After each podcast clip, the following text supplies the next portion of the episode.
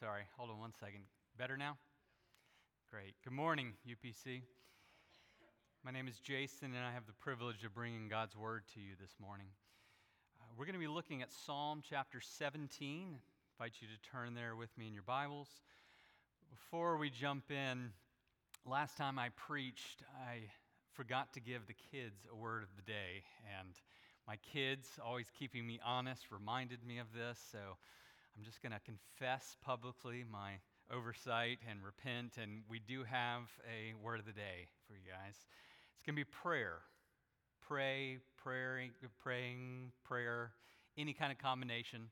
If you're like my kids, they do a little tick mark every time you hear the word, and then they compare with each other how many they heard. So if you want to follow along with the word of the day, it's prayer.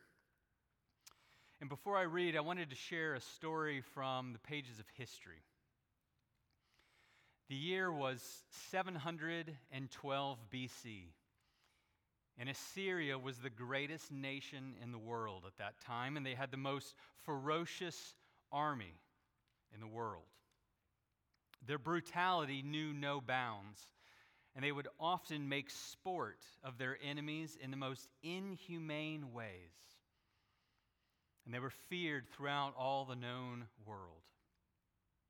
Now, I'd like you to imagine that that army, the greatest and most ferocious army of the day, is at your doorstep.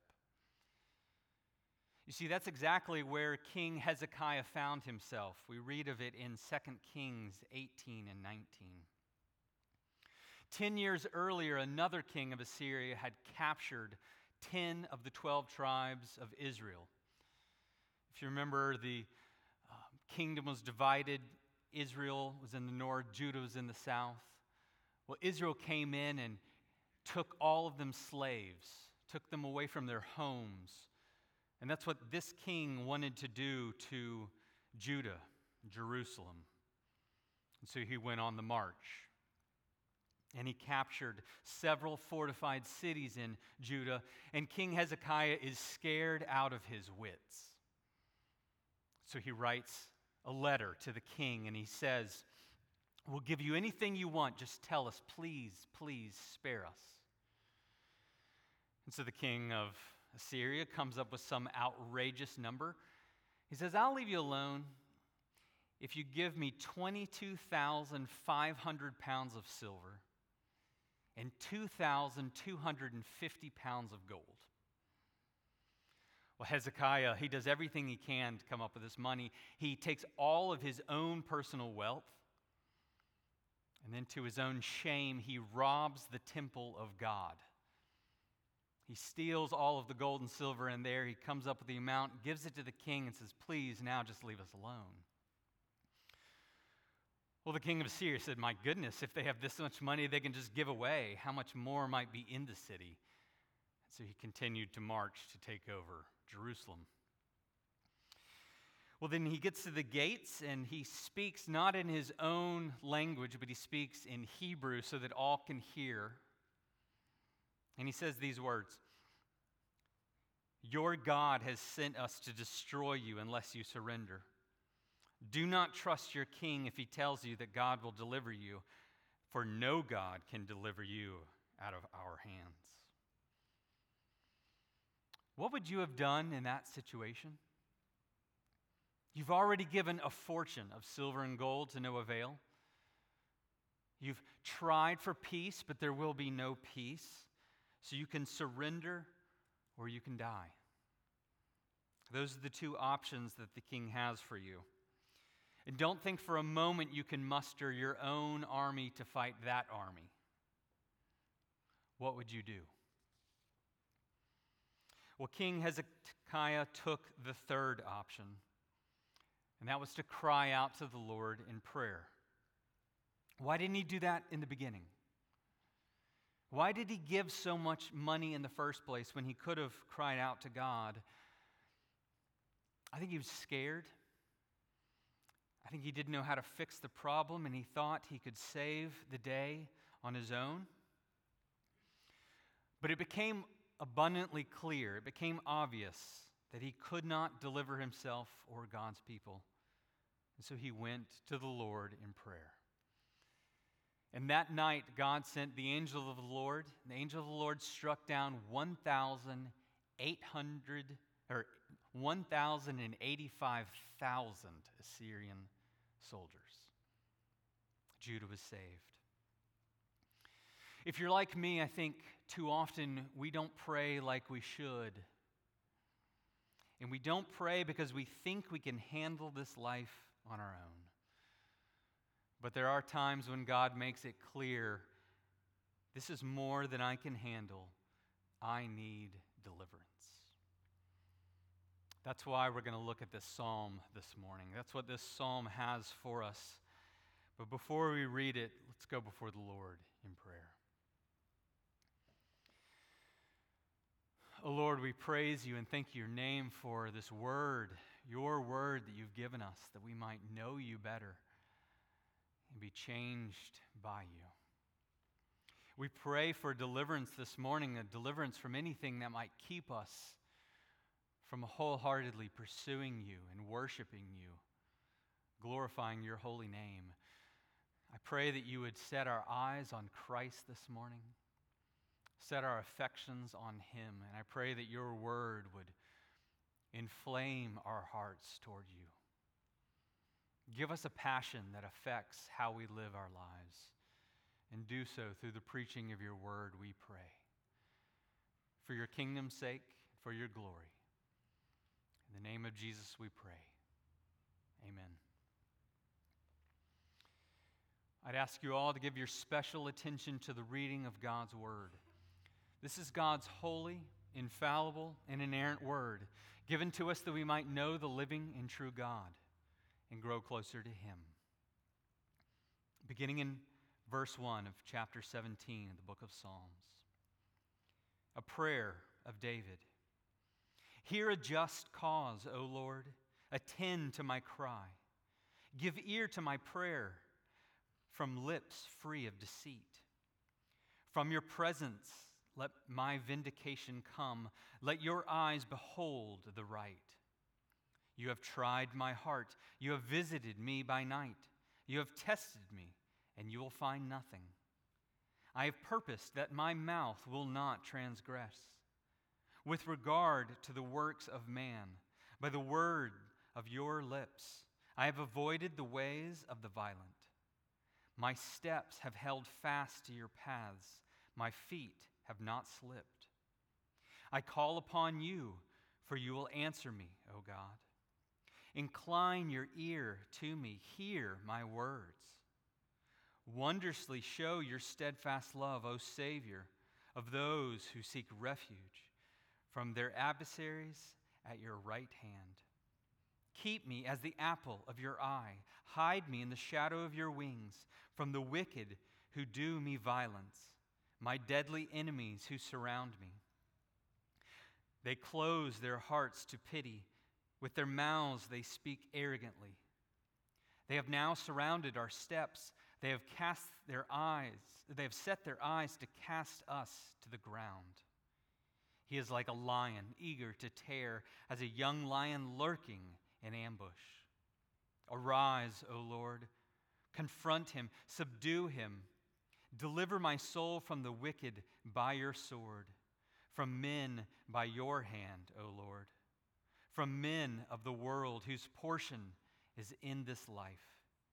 You fill their womb with treasure, they are satisfied with children, they leave their abundance to their infants. As for me, I shall behold your face in righteousness. When I awake, I shall be satisfied with your likeness. This is the word of the Lord. Thanks be to God. Well, in our passage this morning, we hear reasons that King David gives, asking for the Lord to answer his prayers. And I don't want you to think first and foremost as um, trying to plead a case, like David is a teenager and he's trying to convince his parents, tip the scales. God knows what David wants. I, I, think first and foremost, what King David is doing is he's sharing his heart with God. You see, he's not just telling God what he wants, he's saying why he wants it. And I think our motivations can show us a lot. And so he's, he's sharing this with God. He's, he's sharing why he wants his prayers to be answered. So I have a four point outline this morning. Three of them are going to be reasons why God should answer this prayer. And the last one is going to be hope, David's hope of final deliverance. So, again, three points of why he should be delivered. And then lastly, the hope of his final deliverance. The first reason we see in verses 1 through 5, and that reason is David's cause is just and he is innocent. David's cause is just and he is innocent. Look with me again at verses 1 through 5. Hear a just cause, O Lord. Attend to my cry. Give ear to my prayer from the lips free of deceit. From your presence, let my vindication come. Let your eyes behold the right. You have tried my heart. You have visited me by night. You have tested me, and you will find nothing. I have purposed that my mouth will not transgress. With regards to the work of man, by the word of your lips, I have avoided the way of the violent. My steps have held fast to your paths, my feet have not slipped. Now, at first glance, this appeal might sound very strange to you. Strange if you know the Apostle Paul's writings that none of us are good, no one is righteous, no, not one. The Bible is clear that we have all broken God's perfect law. We have all fallen short of God's glory. So, where does King David get off saying these things? Well, let me put it this way Have you ever had someone gossip about you? Completely make up something, a falsehood, a lie, like not even 1% true. Well, imagine that that's happening in your life and it's, it's causing havoc in your life. Could you not say with a clear conscience, in this matter, as God is my witness, I am innocent? You see, King David is not claiming sinlessness here, he's not claiming perfection. He's not innocent of every law against every crime against God's law. But in this matter, in the matter of his enemies, their cruel lies against him, he can cry out with a clear conscience and say to the Lord, Look upon my cause, for it is just, and deliver me according to my innocence. But I think there's more than just that. David uses very strong language, doesn't he? He says, You have tested me, and you will find nothing. My steps have held fast to your path, my feet have not slipped. I think we have to ask ourselves a very interesting question this morning. I don't know if you've ever asked this question before, but does your personal holiness affect the effectiveness of your prayers? Let me say that again. Does your personal holiness have anything to do with the effectiveness of your prayers?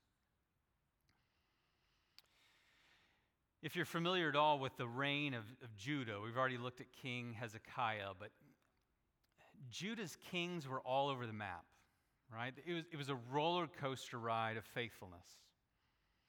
Some of them were faithful to the Lord, some of them were not. They worshiped false gods, the God of the nations. And Isaiah records a time when God's people, who were being extremely unfaithful to him, cried out to the Lord in prayer. And I want you to hear how God answered them.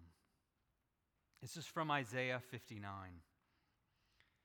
Behold, the Lord's hand is not shortened, that it cannot save, or his ear dull, that it cannot hear, but your iniquities have made a separation between you and your God, and your sins have hidden his face from you so that he does not hear you. Wow. Did you catch that? Your sins have hidden his face from you so that he does not hear you. That's scary. That's scary, isn't it? That when we pray, we should search our hearts. And we should ask ourselves are we going to God in innocence? Not in sinlessness, not in perfection, but are we going to the Lord without hypocrisy? Willie Mays was a, a famous baseball player. He, he played in the 50s and the 60s and into the 70s. He played for the Mets, he played for the Giants. And when he played for the Giants, he had a manager who was a Christian. And this manager would often tell people about Jesus, but no one would listen to him. And no one listened to him because everyone knew that he was cheating on his wife with a flight attendant. And you see, his hypocrisy ruined his witness for Christ. And his hypocrisy ruined his prayer life. Do you approach the Lord with a clear conscience? If not, repent this day. Go before him with sorrow and confession. We turn to the Lord for forgiveness of sins by faith and faith alone. But that faith, genuine faith, is a repenting faith. Oh, that the Lord would teach his people, me included, to repent often, to repent quickly.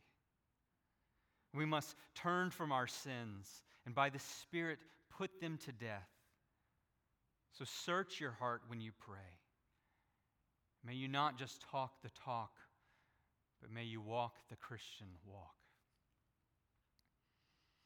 Second point this morning King David appealed to God with the character of God. Second point, the character of God. We see this in verses 6 through 8. I call upon you, for you will answer me, O God.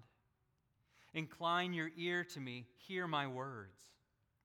Wondrously show your steadfast love, O Savior of those who seek refuge from their adversaries at your right hand. Keep me as the apple of your eye. Hide me in the shadow of your wings. Why did David cry out to God? Well, several reasons, but one we see in verse 6 I call upon you, for you will answer me. My high school years were pretty rough. I was not a Christian at the time, and my parents and I did not see eye to eye very often. Uh, we butted heads a lot. My mother is actually listening to the sermon right now. She can attest to it. Um, I, I loved my independence, and my parents loved to point out that I was not yet independent. So there was conflict. But I knew, even then, that when push came to shove, if I really needed them, they would be there for me because they loved me.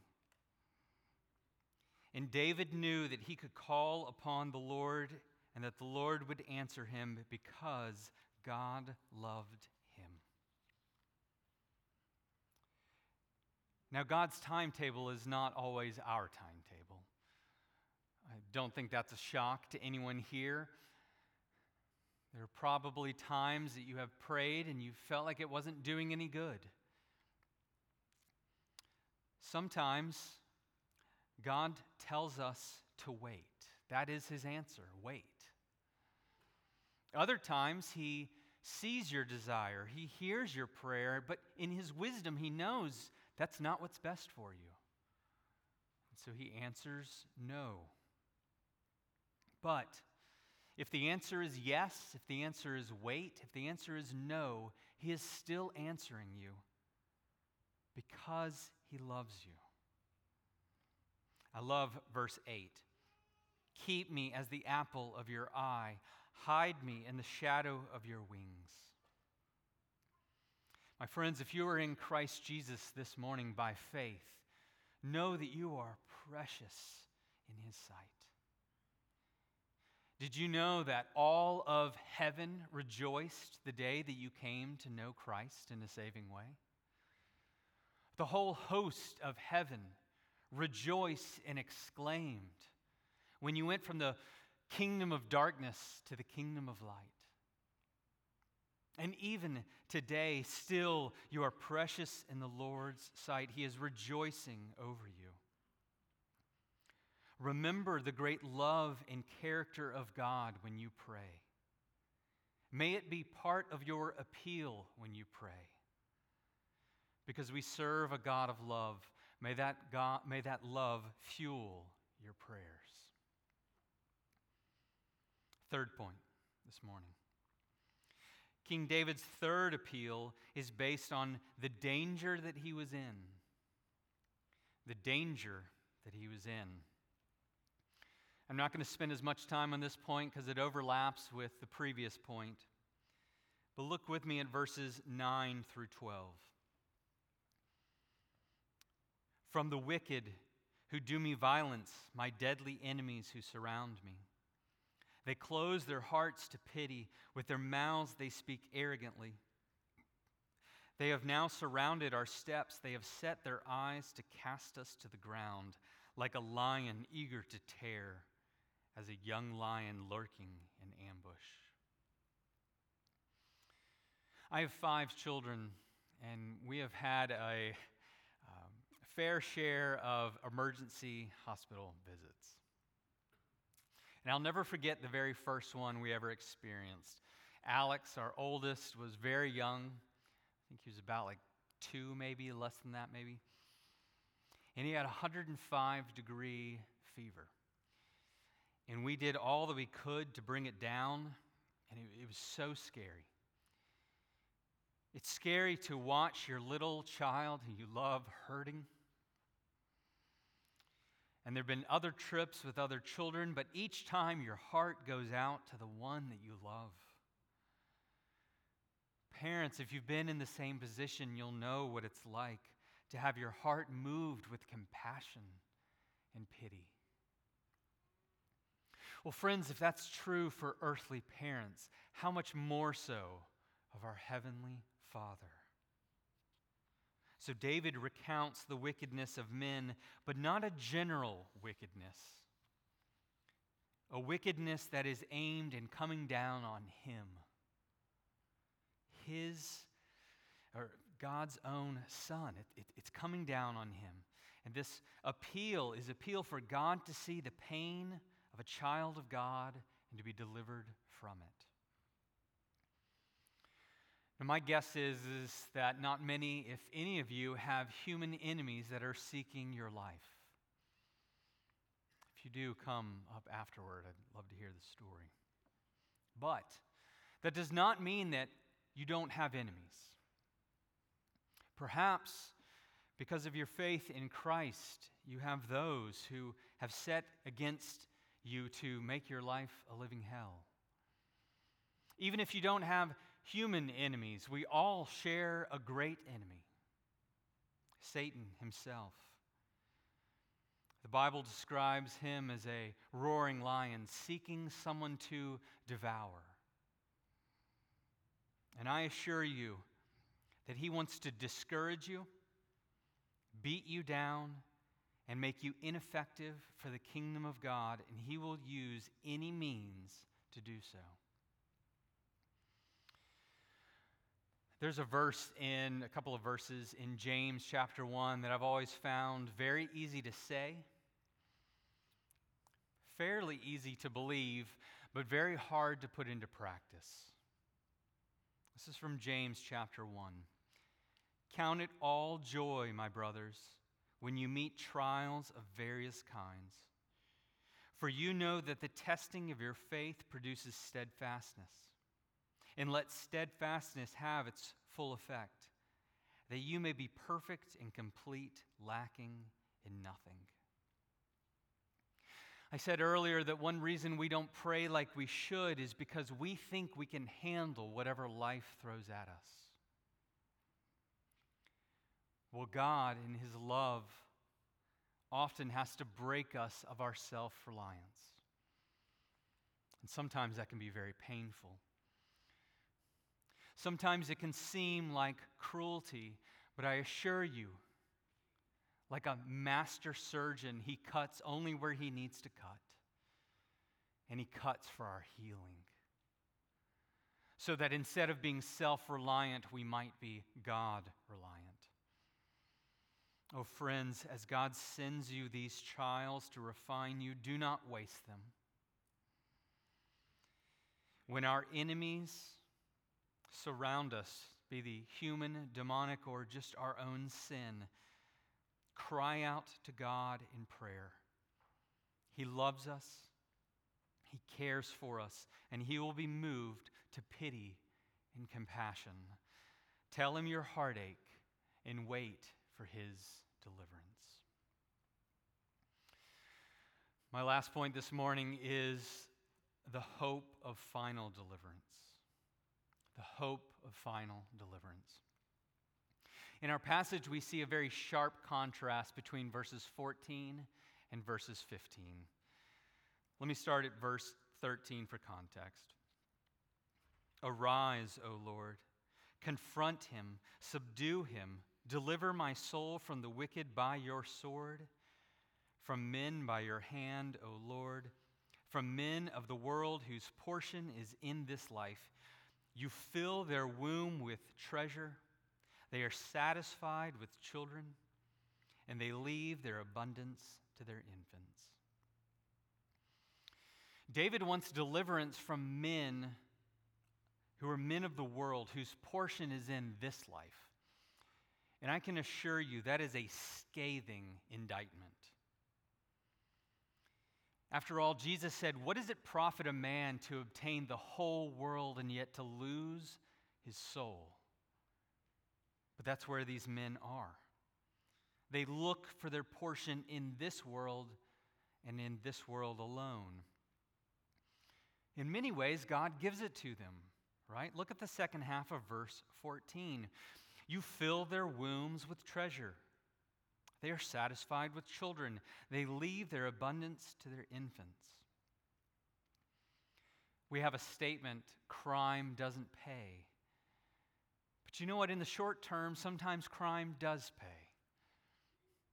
I had a friend in college, a pretty unscrupulous friend, and there was a misunderstanding in the first interview he had right out of college. So we graduated at the same time.